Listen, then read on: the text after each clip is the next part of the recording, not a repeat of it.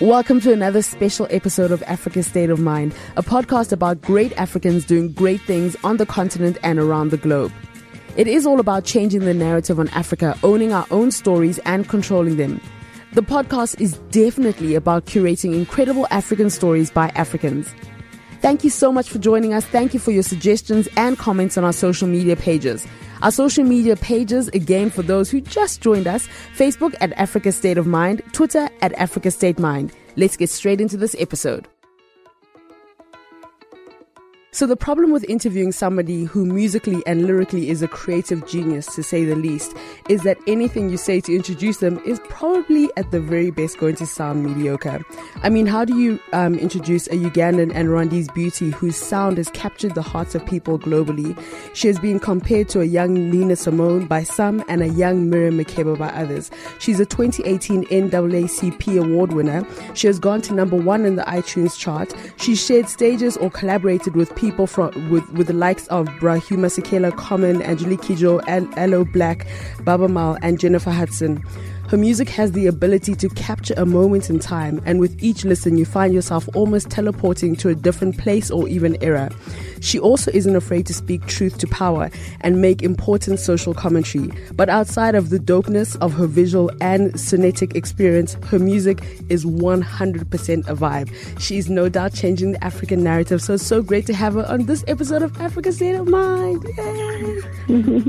Yay, thank you for that so me, so I googled your name firstly because I was trying to understand what it means, and you know I had to do the whole African thing and be like, what does the name mean? And so what came out from me is it, daughter of Lord. Is that what your name means? Daughter of daughter of Lord. Quite literally, if you type in Somi in Google meaning, it says daughter of Lord. So I don't know if that was no. what your parents were going for no, or. No, no, no, no. It comes from the verb kusoma, which in most Bantu languages means to read or study or learn, right? So it really was like typical circumstantial naming. My dad was finishing his postdoc, and my name is actually, my full name is Kabasomi. So, like, child of studies, or child of a scholar, or child of learning. Oh, wow. Child of knowledge. Yeah. Okay, that sounds good. And now, um, you mentioned about your dad finishing studying. Um, I think your mom is Ugandan and your dad is Rwandese, right? Yes. But you're first generation American because you were born in the States. Yes. So um, I was born in the States. Mm. So uh, being born in the States and with parents obviously of African descent um, and heritage, did how did you grow up? What kind of household did you grow up in? Was it a, you know what I mean? Was it like an African household? Talk to us about just your upbringing a bit. Sure, completely an African household. You know, um, we were always told that home was somewhere else. And I did spend part of my childhood actually in Africa as well. We moved to Zambia when I was about three and lived there until I was eight. Um, and so we always had this kind of bicontinental awareness, you know, whether we were here or, or outside. Um, and so here being Africa. yeah. um, and so, yeah, completely grew up in a household that was about knowing where we're from, um, honoring our heritage, our elders. You know, obviously we had a number of those moments growing up where you want to do the American thing, you want to go to the sleepover or the slumber party, and they're like, "Well, why do you need to sleep at somebody else's home?" Yeah. You know, so things that were completely against, like, well, just not very familiar to our own culture. Um, you know, we always had those kind of conversations, but really my parents um, did their best, you know, and I'm thankful for it. And your music is so diverse. I know that people define it as being jazz, but when I listen to it, uh, quite literally, I feel like it touches on different parts of the world. So I guess it, it leads me to ask the question, what kind of music did you listen to? Did your parents listen to growing up? Because your taste is quite eclectic and it comes out in the music that you make. Sure. You know, I think that's why it's always very hard for me to answer what type of style of music or what genre. And I, I really do try to lean into all of the different influences socially, culturally. So my parents, my mom listened to a lot of Western classical music. Actually, she's a lover of opera, but she also is, a, has a beautiful, beautiful voice and is a, a wonderful keeper of of like traditional uh, folk songs from Western Uganda. So I grew up learning so many children's songs um, from the Toro region, and uh, she really just instilled that kind of love of music from that point of view at that at that time when we were growing up. My father was more about roots, is you know not so much about Western music. So I listened to um, a lot of just kind of besides the like Central African kind of. You remember that moment in in Soukous and Lingala when yes. like, all you heard when everyone's per- yeah, that's all you heard. yes, and you thought it was from so, your country, like, but it wasn't. exactly. So all of the parties, there'd be like Soukous playing, but then my father also listened to a lot of stuff like you know, from all over the continent, Central African Republic. There was this like pygmy crew called Deep Forest that he listened to. Um, you know, he also was a lover of like roots reggae, Bob Marley. Um, so really a lot of great songwriters and um, people who privileged like where they were from. Mm. So, you know, all of that. It's interesting that I should end up in the context of jazz, at least to me. I find it a bit interesting because I didn't really listen to jazz mm. growing up. My parents didn't really listen to it and I don't really remember hearing it, like properly hearing it, you know, really paying attention until I was in college. Mm-hmm. Um, and so I kind of accidentally found myself in this room of jazz. But in other ways, it makes a lot of sense, right? Because jazz is so much about freedom and improvisation. So it's allowed me to be all of those things.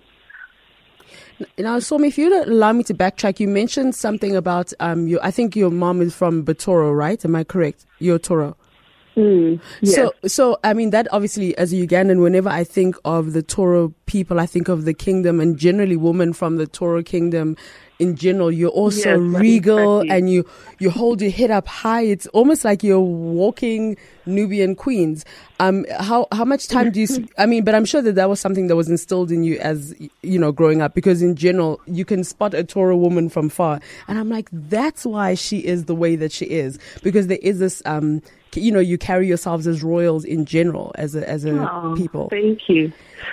Well, you know, and and and that was also kind of a, a funny story growing up. My mom is actually from the Babiito clan, which is that royal clan. Not to say that that's why I'm walking around in a certain way, but but um, you know, I she would tell me, she would tell us as children, like you're a princess, you're, and yeah. um, I would tell like frankly my um teachers, my American teachers, some of them white teachers, who just were not trying to hear about African kings and queens.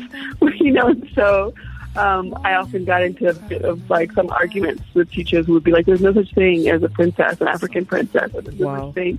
Um, but but yeah, it was crazy. But my mother, even if I would come home in tears about it, my mother would call the school and be like, "You don't know who we're from, and how dare you steal my."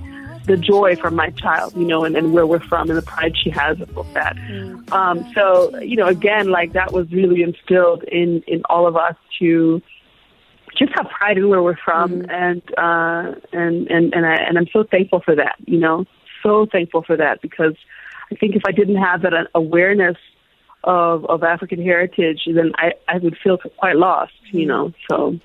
And also, me just touching on that, um, you know, what I hear quite often is that there is a, a gap almost between or difference between being black American versus being an being African American versus being an African in America. You know, outside of just mm. the race factors. How did you know? Did mm. you ever do you ever have to deal with any of that, or like how does that all work in in Absolutely. your world? Sure, absolutely. I mean, growing up, we grew up in a in a small kind of college town. My father was a professor at a university in, in Illinois, and um, you know, the majority of people we were around were white people, not even black people, um, and so just dealing with that and like the ignorance around Africa, especially in the '80s, people had no sense of the continent other than like starving images and war and whatnot. So, you know, you're always kind of negotiating that. And then when I did come into contact with the African American community as I as we became older, like into high school or into college, really, university, um, that's when that whole negotiation of, you know, are you black enough? Are you not? Mm. You know, so it's actually interesting that then my latest record, there is a song called Black Enough, but talking about that intra-racial tension mm. that we have with each other. You know, I mean, all of those things that flared up even when Obama was running. You know, is he black enough to be the first black president, having not come from the history of the African American slave um, mm. narrative and, and, and experience, um, which I can completely understand, respect, and and and and um, empathize with. But I also, you know, it's important that we, as Black people, allow ourselves to acknowledge a certain nuance of ourselves, right, and how we're not a monolith, and how mm. We all have very different experiences as Black people in the world. But at the end of the day, um, there's a shared heritage. You know, at the end of the day, everybody came from this continent, and so definitely it was hard at times. Mm. Um, but there are times I'm here and, you know, here in Africa and, you know, here they'll call you America. They'll call you what? More American than Grandies. Yes, that no. That when you walk down the streets, and I, am even like, I'm. I don't live in America, but I know what you mean. It's very. it's, yeah. So you know, it's always a constant negotiation. You know, but definitely there were those tensions and feeling misunderstood, and sometimes what was most hurtful as a child growing up was, uh, you know, the, the comments about being, you know, an African, maybe you saw the African booty scratcher. That was like a, a thing back in the day. Um, it was oftentimes coming from other black children. You know, it wasn't necessarily the white children who did have their own set of ignorant questions and, and comments, but, you know, it would hurt even more um, coming from the African American mm. community. But that ignorance was really on both sides, you know. I I had all sorts of ideas of what a black person a black person from the states was when we got back to the states. You know, just based on what was on television, which unfortunately at that time they weren't the most positive images. So. Mm. You know, I feel now as an adult and somebody who came of age there in a very privileged position to be able to have an understanding of both experiences um, and both kind of, you know, cultural points of view. And I think, you know, we have so much more in common than we do, um, you know, not in common. So there's a lovely quote that you, or, or phrase that you kind of, um, you mentioned in, in one of your interviews where you said that you want to be able, and I'm paraphrasing, that you want to be able to reimagine Africa and the way that Africa is viewed, you know? Um, and so this brings me mm. to your uh, amazing album, Petite Afrique, which obviously is, mm. is, is French. Um, now, and just from researching and listening, I had no idea um, about just about the amount of people from Francophone Africa in the Harlem region and, and just the influence that it mm. had, you know, with regards to that and your music too. Mm. Yes. Um, yeah, that record is specifically about like, I mean, when I started re- researching that work, it was because I live in Harlem, which, you know, most people know is, is Upper Manhattan in New York City um, really historic neighborhood, one of the most important, I think, black neighborhoods on, on the planet, right, in terms of its contribution to the arts and literature and social, uh, you know, and, and, act, and social act, sorry, the arts and literature and, uh, you know, activism and mm. philosophy and just so many visionaries and so many artists have come through through that neighborhood. So I moved there partly because I wanted to be close to that legacy and understand what was so important. What was the energy of that neighborhood that was contributing to like inspiring so many incredible voices and, and personalities. Um, but I also moved there because, you know, New York City, like most big cities, can feel very anonymous. Mm. And when I moved to Harlem, when I first, well, let me say, when I first came up to Harlem, I discovered on 116th Street this vibrant, you know, West, predominantly West African, predominantly Muslim, predominantly Francophone, um, African immigrant community, right? So being able to be close to something that reminded me of home in my, you know, my parents and and home being the continent and, and all of that just it comforted me in some way and it, it inspired me in some way. Like I was like, well, if I can't live on the continent right now, I can be as close as possible in New York, and that was it's really in Harlem. And Petite Afrique, as you know, in in English, is it just means Little Africa, and so that mm-hmm. whole stretch is called Petite. It's called Little Africa, or sometimes Little Dakar because it's mostly Senegalese. I mean, their embassy used to be on 116th sure. Street. you know, so um, so it was quite. It's been quite tragic over the last few years watching Harlem not only be gentrified, but to see this immigrant community be displaced and to think about how to reconstruct home a second or third time in their lives after having built such a strong community. Um, and when I started writing this work, I had no idea, you know, who would end up in the White House and that immigrants would be under attack, attack that Muslims yeah. would be under attack, that people of color would be under attack in the way that they are. Um, and so I really was just I'm very I'm very thankful and humbled by the fact that this this record has given me a platform to speak about those issues in a really kind of serendipitously timely way, you know. Um, and so, and, and ironically in many ways as well. So, but yeah, everybody should come to Harlem and stroll 116th and get some shea butter and get their hair braided. oh, as long as there's shea butter and you can braid your hair, um, that's home for me, definitely.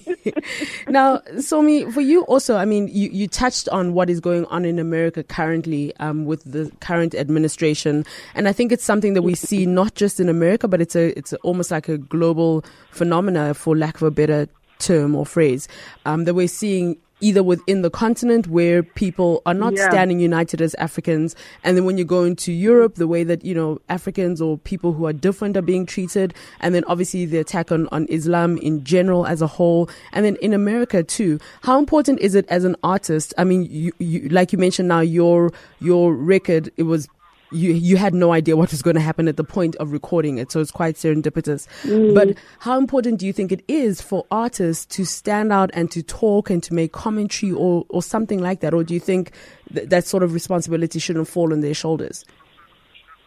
Well, I think we should we should share whatever is in our hearts. You know, I think it's just important to be honest with with who we are, where we are, and what we're witnessing, you know, um, more than anything, rather than saying, well, you have to speak about the time. I do think it's also important that we use the platform and the space that we're given responsibly and understand that what we do put out into to the world, you know, people do listen and, and are impacted and are influenced.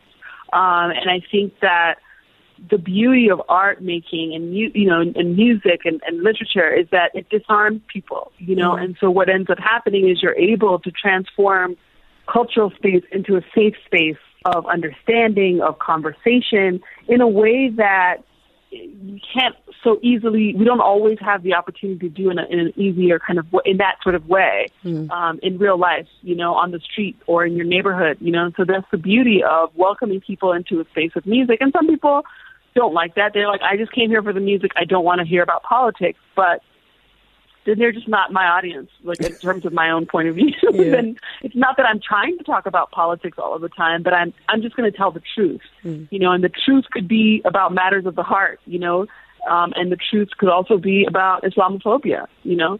So um, it's really just about having an honest exchange. And I think that when you privilege truth telling, then inevitably the difficult conversations are going to show up. Now, um, when you recorded the Lagos Music Salon, which, by the way, that entire project is one of my favorites, just all all, of all time. Um, I I was quite I was quite fascinated with the idea that although you know um, Nigeria and Lagos uh, had this thriving culture and music and everybody's talking about what's going on in Lagos, there weren't that many performance spaces, and so the way that your album came about was quite interesting. It was it was almost recorded close to by mistake. Can you talk to us about just the sabbatical and the journey of making that particular project? Sure um, you know, I moved there. I was asked to come and do an, uh, a visiting artist teaching residency at a university in Ilorin. I had been to Lagos before for a jazz festival, and I loved it. And I have so many Nigerian friends, and you know, everybody. I mean, Nigeria, Lagos is a it's it's, it's sexy, right? Yeah, it's no, it is intriguing, and people are always like, Lagos has all this stuff happening. So I was very curious about Lagos anyway. And so when I had this invitation, my former advisor of mine in, in New York. Um, said, sure, I jumped at the chance. It was, a, it felt like a soft landing, which is what so many of us in the diaspora often look for when we're trying to figure out how to get back home. Mm. Um, and so what I decided was not only to use it as a soft landing, but to explore the idea of staying a bit longer. And that seven week residency turned into 18 months, um, where I, I just was experiencing what Lagos had to happen, you know, had to offer, and was was learning as much as I could. And I was really just there as a as an observer. And honestly, I did not go there to write a record. Mm. I went there. I had just gone through a loss. My father had passed in the past year, and I, I really he was a staunch Africanist, you know, and and I really just was like, I want to go home to the continent I want to be in a place that has a, a bustling, you know, cultural industry and economy. Um, but I also wanted it to be my own experience, and I felt like if I came to Rwanda and Uganda, it might be the experience of all of the loving mm. aunties and uncles telling me, "Don't do this, do this," you know. And so I just really wanted it to be my own journey. Um, and so once I got there, I met within the first couple of weeks, I met Cobhams Asuquo, who's a brilliant, phenomenal producer. I'm sure you're aware yes, of him. Yes. Um, one of the, the, the most talented people I've ever met mm. anywhere on this on this on this earth. Um, and so we kind of immediately hit it off. And uh, one of the things I was doing, again, because I wasn't there to write the record, I just was recording. I had this digital voice recorder in my pocket at all times, and I recorded street conversations, the sound of you know traffic. I recorded immigration officials. I recorded all sorts of things, and those things kind of inspired songs. And you know, I was writing a lot, just prose and journaling, and so a lot of those things kind of emerged as songs. And and because there was no, and, and as they became songs, I just wanted to share them and know that it was something that the Lagos audience could relate to, that it was honest. I didn't want to like go off and be like, this is what Lagos feels like or sounds like. And then the Nigerians are like, actually, you're wrong. They're like, Madam. So, um, exactly. Sit yeah. down. No. yeah. So I um, decided to start having these salons. A friend of mine, Azu Nwagbogu, ha- runs the African Artists Foundation. And he said, you know, I have this gallery. Why don't you just do it here? And so the very first Lagos Music Salon was 66 chairs and some wine and cupcakes and a band that Cobham helped me put together to present this music. And um, then it became like a monthly kind of series that I was doing where I was kind of still workshopping the re- the music and inviting local artists to be guests. And it was just such a um, magical journey. And then suddenly I had a record of music and uh I I asked Cobhams to come. I mean, originally the plan was to record in Nigeria, which proved to be a bit challenging logistically, um, just because of what studios were available and whatnot. Mm-hmm. Um, and so he came to New York, and you know, and and we we put it down, and and and it's obviously, you know, as you've listened to it, there it's there are all these kind of interludes, which yes. are you know those sort of digital recordings that were from that time. We can, talk, yeah, they def- it definitely is. I think what I lo- love about the project, actually, both Petite Afrique and the Lagos Music Salon, is the fact that conceptually it is what we always expected projects to be. Interludes you know mm. it's like it's a sto- it's a story in a whole journey. So i'm going to ask you this next question. You can say yes or no you can ignore me or you can lie. It's your choice. But this song ginger me slowly uh, madam please what happened? Who i'm sure you've been asked that. I've been dying to know who is the influencer of that particular song because it's it's, oh, it's one of so the funny. sexiest it is one of the sexiest um songs written just about that phrase that is used so often in West Africa. Everyone's like ginger me, but I've never heard it expressed the way that you have. You've you've done it in quite a sexy, sultry way. So I need to know the truth, please.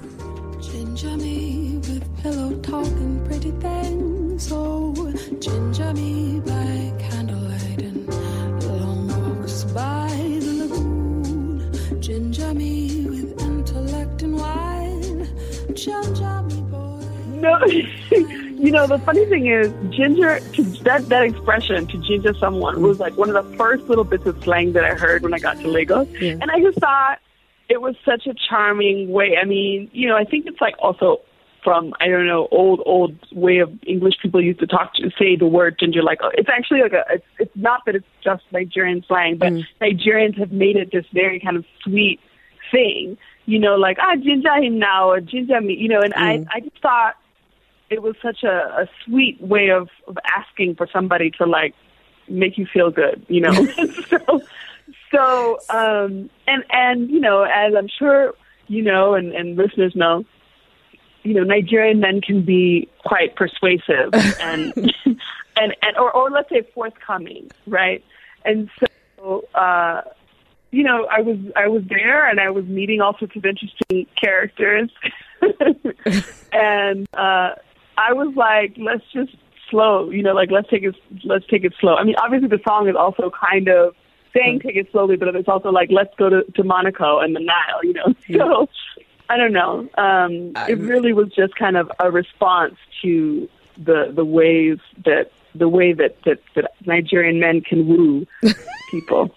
I'm going to take that as the official answer because it sounds like you're you're trying to avoid, but it's fine. I totally respect that.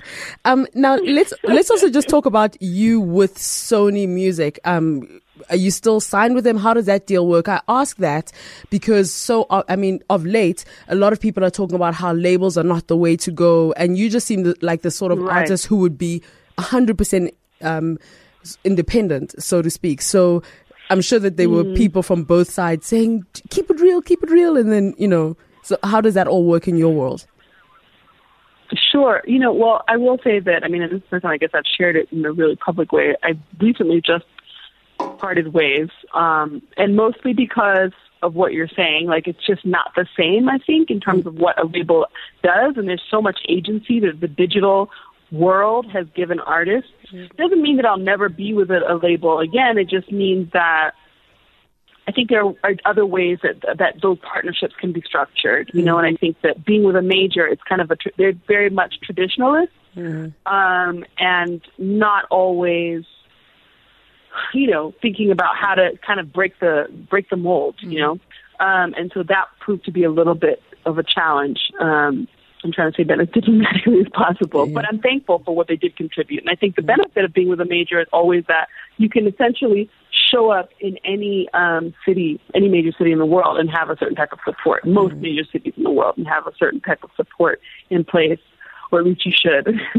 um, but how that deal came about, um, you know, I was on the jazz side of Sony, and um, these last two records were released with that with, with their that jazz imprint, and it was a historic. It is a historic um, jazz imprint that put out like Billie Holiday, Louis Armstrong, and all these folks, and had gone defunct like in the '80s. Um, and so they were relaunching it and wanted to um, kind of have a global point of view in terms of jazz and, and, and creative folks right now in that in that scene. So um, somebody connected us, a, a guy named Brian Bacchus, who used to be head of A&R at Blue Note, and um, at that point, I had already recorded Lagos Music Salon. So I was trying to figure out if I was going to put it out independently or not, and uh, I decided to share it, and they were excited about it, and came to the show, and were excited about it, and so we decided to move forward, and and I am thankful for that. But you know, I just needed a different kind of um, journey strategy. And now I think I think also if we look at the, the, the way that the world has shifted quite a lot, you know, I suppose that as an artist, it's a, it's a lot easier to be, I guess, in control of your narrative and to use the the tools that are available. You know what I mean? Because before you didn't Yeah. really have those tools, so I guess that it makes the the leap a little bit uh, easier. In a way, absolutely. And I think one of the things that I learned from this that that partnership was, you know, it it, it takes a lot to to to translate at least the cultural point of view I'm trying to share. You know, so you come in there like, hey, this is a record about Lagos and da da da da, and it all sounds exciting and it's colorful and da da da, you know. But then to really ask people, you know, who are sitting, you know, in New York, Manhattan, on Madison Avenue, thinking about like how to translate a modern African aesthetic, it's a real leap for them, hmm. you know, and there is no kind of um, template that they can look to there in the U.S. And so I think obviously there's so much more coming out of the continent, and so perhaps it's going to be easier for the next time around. I'm not sure, but I just felt like, you know, at, at the end of the day, there isn't an understanding of, of, of what I'm trying to the narratives and the and the people, frankly, that I'm trying to represent. Um, and and I, that shows up in all of the strategy that we've put around it. And so, yes, it, in many ways, it does free me to be as intentional and creative and um, and again honest about like the, the images and, and, and what, what I'm representing, right? This community, this continent, um, and this culture, you know, and I think in many ways it was just a realization that we can only do that for ourselves, which I think so many people are realizing right now on the continent, right? This idea that like we have to tell our stories, stories. Um, in our way. if I could just interject there, Somi, when you say that, uh, some it, I think of this whole argument around cultural appropriation versus misappropriation versus appreciation. This whole thing that is happening because the whole world is looking at Africa, and a lot of people are either taking from Africa and not giving you know they're not referencing where they're getting their their ideas from but then you also have a, a host of people who are actually um, you know they'll, they'll get ideas from africa and they are you know paying homage where need be. What are your thoughts around that whole debate and conversation and about africa being the center of the world? And what are, what are your thoughts about it? Is it just a phase? Is it just a fad? Or is it here to stay? Is it a changing of time No, no, no. It's definitely not a phase. You know, it's definitely not a fad. I think, you know, we are at a, it's kind of a golden age, if you will. I mm. think we've moved beyond the kind of neo-colonial, post-colonial trappings of still trying to aspire to like Western standards of things. And now what we're trying to aspire to, you know, I can say specific, I mean, at least here in, I think across the continent in our own ways. And, but right now we're on, on the phone. I'm in Kigali in Rwanda. And, uh, you know, it's extraordinary what's happening here. And it's not about let's um, aspire to Western ideals. It's let's, you know, do what's best for ourselves, you know, because in our darkest hour during genocide, you know, we were left alone. And I think that lesson um, is that we have to rely on ourselves. So people look at what's happened um, in Rwanda and say, you know, it's kind of incredible to see all, you know, to come out of genocide, to come out of such a tragic story, and then to see what's happening here in terms of, you know, the the green policies and you know the number of women in parliament. There's 68% of the people in parliament are female, and that's the largest number in the world. Um, cannot bring plastic bags into the country. I mean, so many things. It's so clean. There's social health care, social. I mean, it's just an incredible trans- transformation. And I think it's it's one example of, of the wonderful things that are happening on the continent, you know, and to, to really come to a place of self reliance, but not only self reliance, but understanding that we can do it for ourselves because everything is here, you know. Um, it doesn't mean that we're not still develop, dependent on certain kinds of aid and whatnot, um, but I think it's just it's a it's a process, right? And um, it's definitely not a fad. I'm I'm so thrilled to to be able to be here to bear witness and to contribute some sort of voice to that journey. You know. What do you think the world can learn from uh, Rwanda, Rwanda's history, and just how the country has managed to? Rwanda, I mean, I think they can't be, there aren't the words to describe the things that are going on in Rwanda and how it's just so legendary. You know, it's iconic. What do you think the world can learn from how people from Rwanda have turned their country around? Well, I think that you know we can understand that even in our darkest times, there can we can still reach for light. You know, we can still reach for uh, for vision, for promise. You know, for purpose, because people are still. You know, the, the genocide was in 1994. That's 24 years ago, um, which means that people are still carrying. We are still here surviving, Mm-hmm. right? Um, and so what that means is that even even with that, that there's there's still um, possibility that humanity can kind of carry us through, right? Can kind of get us to the other side, and that we can still manifest a better future. Frankly, I mean, this maybe sounds a bit, you know, hippie and and whatnot, and, and sort of.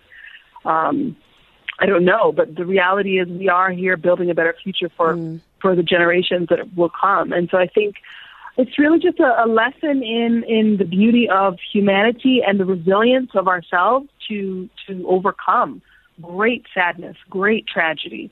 Um, and so, you know, you wake up here, you look around, and you can't help but be inspired to do your best and to push through. Now, I want to mention names of people that you either shared a stage with or collaborated with, and then if you could give a sentence of what it is that you learned the most from them. okay. Um, so I'll have to start, of course, with um, Bra Hugh Masekela, the late Bra Hugh Masekela.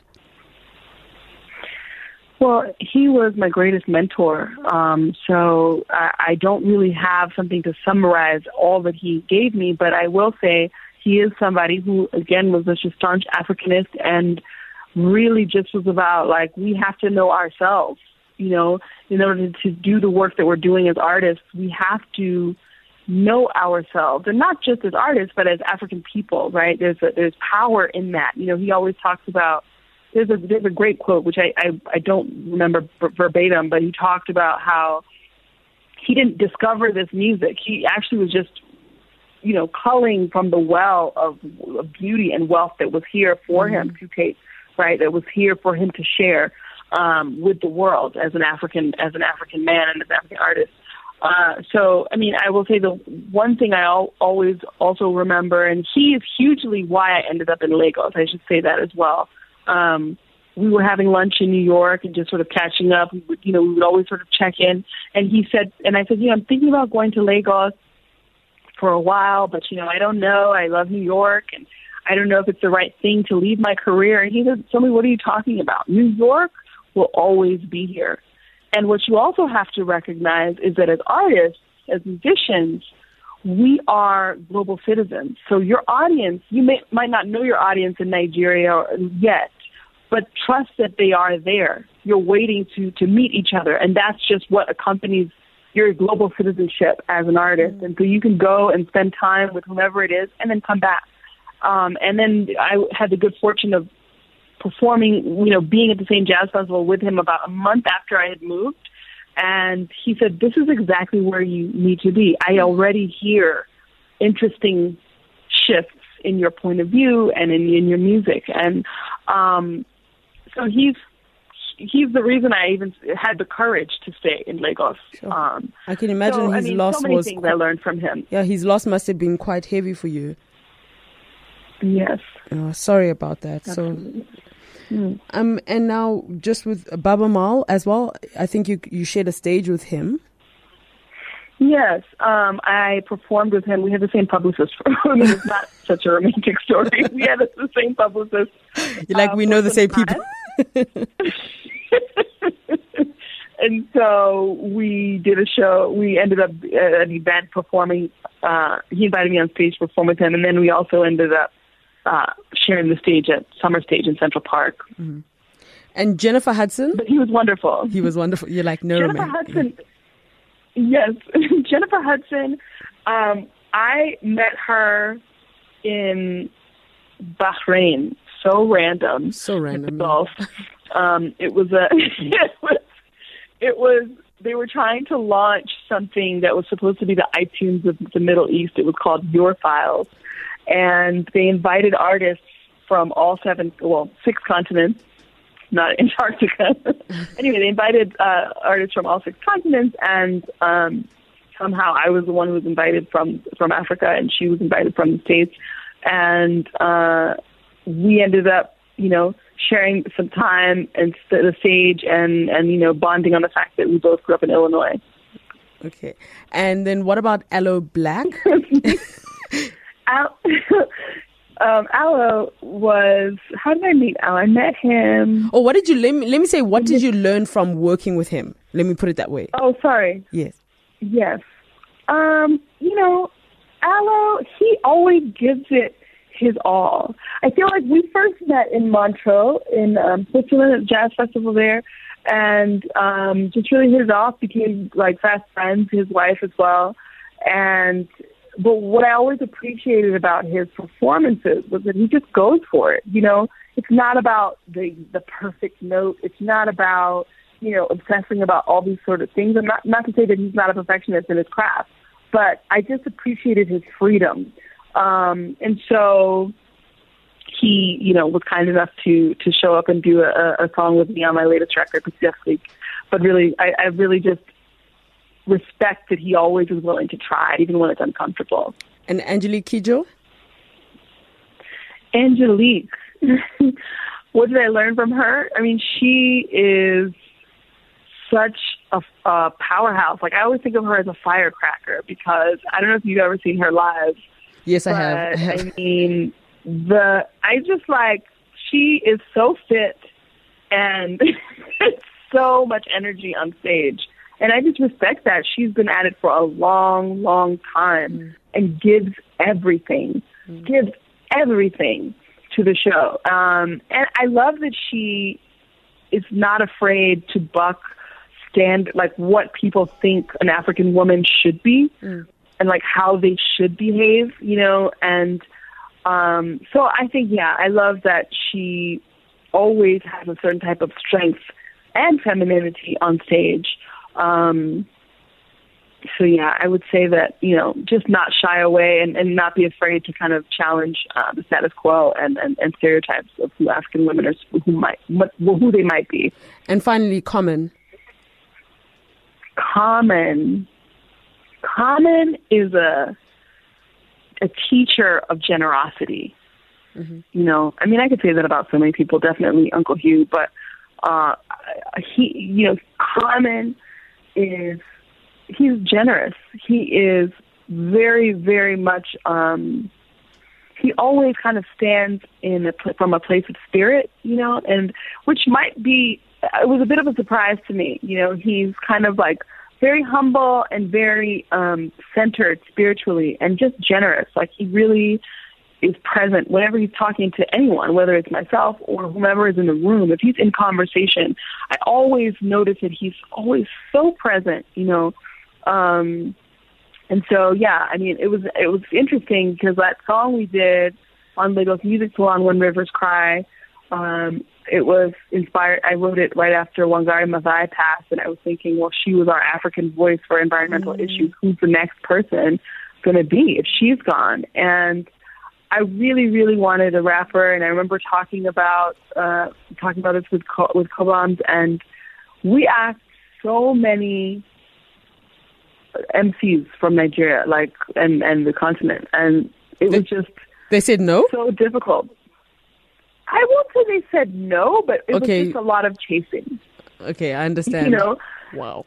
And then it, it came to the point that like I had a deadline, I had to finish, you know, and and and then the comment was like, "Sure," and I was like, "How is it easier for me to get comments than like the other folks that we were pursuing at the time?" Um, and I just thought that was that was probably the most disappointing part of the process, just because I was like, it shouldn't be as hard. We should be willing to collaborate in in ways, you know, in these kind of ways, but. Um, but it also spoke to his generosity. You know, I mean, I didn't know comics so well, and I was just this African singer asking him, you know, like we had met, and I don't know. So it just worked out in the end, and I'm thankful for it. And finally, Somi, before we let you go, when you think Africa state of mind, how would you describe that? I'm sorry, could you repeat that? When you think of the term Africa state of mind, how would you describe that? Africa state of mind, definitely pride is in there. Um, definitely ambition, resilience is in there. Because as we know, you can't really be here. You can't be here and not be resilient because things aren't perfect. You know, there's there's so much there's still so much work for us to do here on the continent and for ourselves. So resilience, absolutely, being willing to stay the course and and see the best of ourselves manifest. You know, um, yeah, all of those things. Thank you so much, Somi. Enjoy your rest, the rest of your stay in Rwanda. Thank you so much, Lee. And also, Thank please say hi to the First Lady. I saw you guys tweeting each other. I'm like, she's friends with the First Lady of Rwanda. You didn't think I was going to let that slide. Please tell her I said ah, hello. That's funny. I will try my best. I will try my best. So you got- you uh, gotta- I'm heading to Lagos actually tomorrow, so I'll tell the people in Lagos you said hello. Well. No, no, no. Uh, The people in Lagos, I can tell myself. I can't tell the First Lady of Rwanda. So please, I need to just, uh, you know, like, just, you know, what's the relationship like there? I had to. I'm so sorry. I really had to because, yeah, you're going to have to complete that Well, that sentence. Sure. I mean, was that a question? Well, I want the relationship with the first family of Rwanda. Well, I don't know that I could say I have a relationship with the first family, but I will say that, you know, she was kind enough. I've had the opportunity to meet them a few times, and, and she was kind enough to come to my last uh, performance in Rwanda. Um, I performed for them in the past in, in other kind of, you know, events, more formal kind of events, but this was specifically an event about my group coming to perform in Kigali and sort of celebrating some of the goodness that's happened abroad um, and representing the country, obviously, as well. So she came and and had some kind words to share and and put it out there in the world and tweeted. So obviously, I was very thankful for that, and uh, mm. hopefully, you know, we'll have other opportunities. I know that I know that I know that you're Ugandan because the way you're playing that down, that is, your your mom has done very well. thank you, thank you so much, Somi. And just you know, just listening to your work and just seeing your aesthetic and just everything about you is really, ah, man, you just give this beautiful image of Africa. So just continue doing what you do. Hopefully, we'll get to see oh, you perform you. real soon and enjoy Lagos. Thank you. Thank you so much. okay, take care. Bye. Okay, bye.